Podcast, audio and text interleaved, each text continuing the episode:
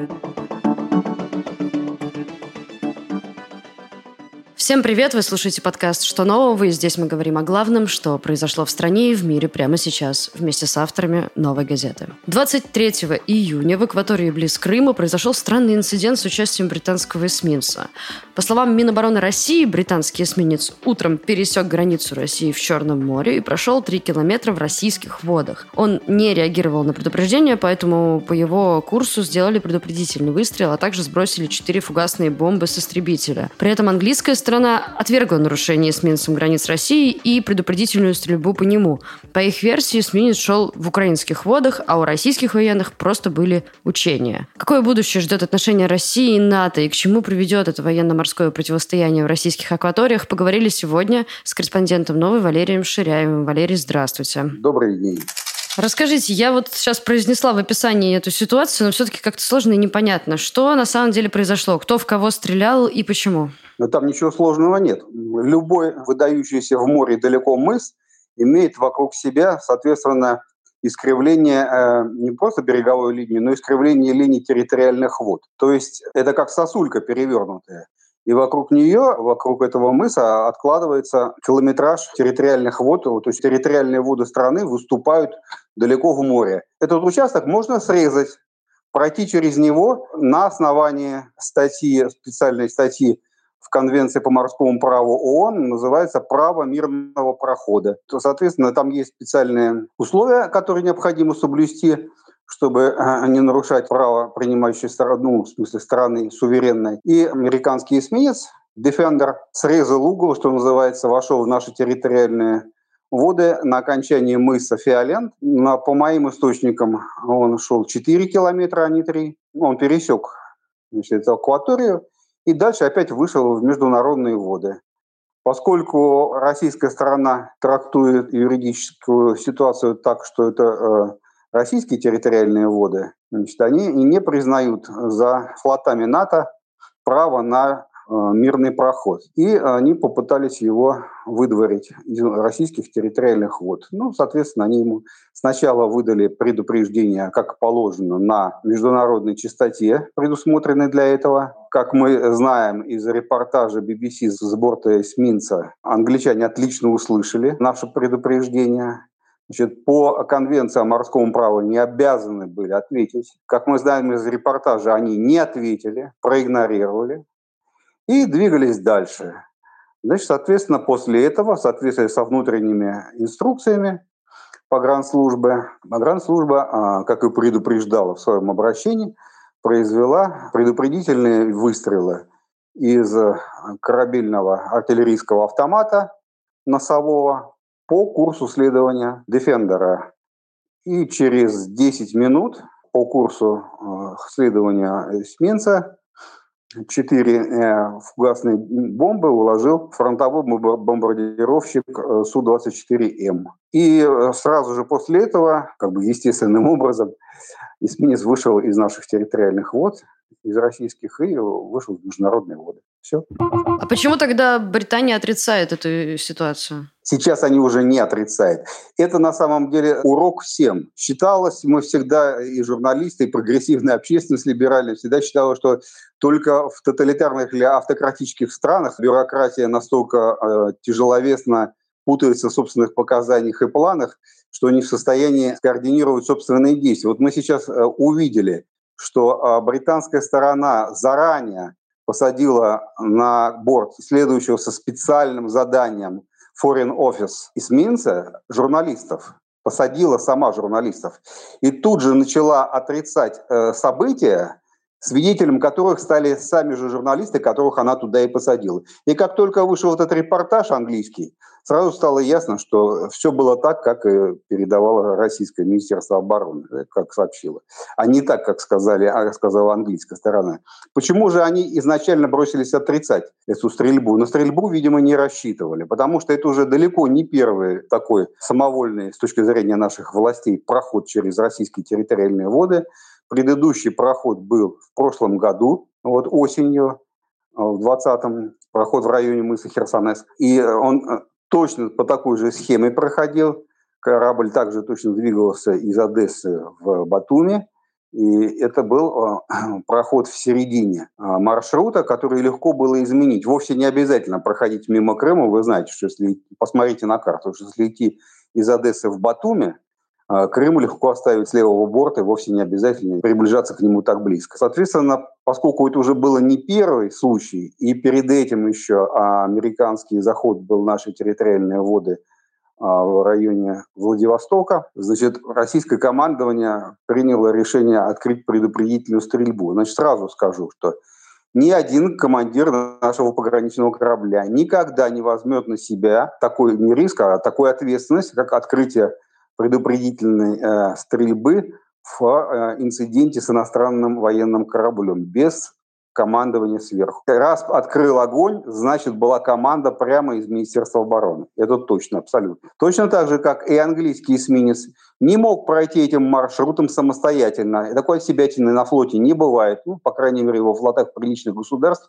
с хорошей военно-морской традицией. И Англия, и Россия относятся к таким государствам. Поэтому Совершенно точно могу сказать, что, как сообщают наши чрезвычайно компетентные источники, специалисты по военно-морскому праву, никто э, не рискнул бы среди англичан сделать это самостоятельно. Этот приказ на такой проход был отдан на уровне не ниже э, министра военно-морских сил Великобритании. Соответственно, вот такая стрельба началась, естественно, тоже по команде из Кремля. Почему? Потому что уже далеко не первый раз, ну и у меня есть личное предположение, потому что англичане очень четко согласовали этот проход, скандальный проход, прямо скажем, провокационный, без всяких сомнений, с началом выступления нашего министра обороны Шойгу на международной конференции по безопасности, которую Министерство обороны России э, готовило полгода. Туда собралось огромное количество иностранных гостей, в том числе в ранге министров обороны, всевозможных наших союзников и партнеров, которым мы продаем свое вооружение, посылаем туда военных советников и э, принимаем у себя в Москве их. И э, таким образом, да, была создана ситуация позорная для Шойгу, прямо скажем, позорная. Вот он здесь, в Москве, выступает перед огромным ареопагом э, всяких азиатских, африканских военных или министром обороны Китая который принимал участие, представьте себе, в этом заседании по видеоконференции. И в этот момент у него на южной границе вот произошли такие события, где не спрашивая его ничего, англичане утвердили свое право идти там, где они хотят, в любых территориальных водах, и, э, выражаясь просторечным языком, в гробу они видали все указания Министерства обороны и нашей пограничной службы. Вот, поэтому, может быть, такая резкая реакция она а, произошла именно из-за этого. Возможно, такая резкая реакция, стрельба произошла из-за ну, можем сказать, эмоциональная реакция из-за обиды.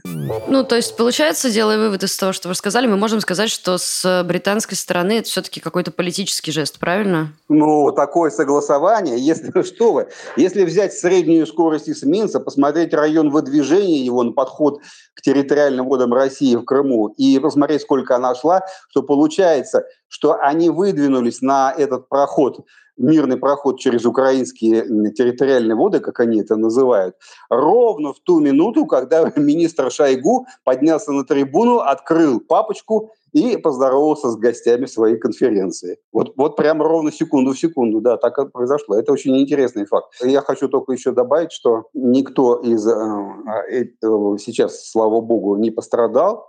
Но в прошлом были ситуации, когда экипажи были на грани прямого военного столкновения. Это было и в Советском Союзе в 1988 году, когда наш корабль применил таран, прямо таранил американский крейсер «Йоркшир», который вошел примерно вот в этих же краях советские территориальные воды в районе Крыма. И был очень жесткий инцидент между нашим флотом и э, американским кораблем в 2014 году, в мае если я не ошибаюсь, ну, весной 2014 года, когда было применено а, даже оружие, ну, пассивное оружие. Это комплекс радиоэлектронной борьбы, который применил тот же самый истреби... бомбардировщик фронтовой Су-24М, комплекс бортовой радиоэлектронной борьбы «Хибины», когда у американского корабля отключился радар бортовой. Это, это прямо буквально воздействие на электронную инфраструктуру корабля противника.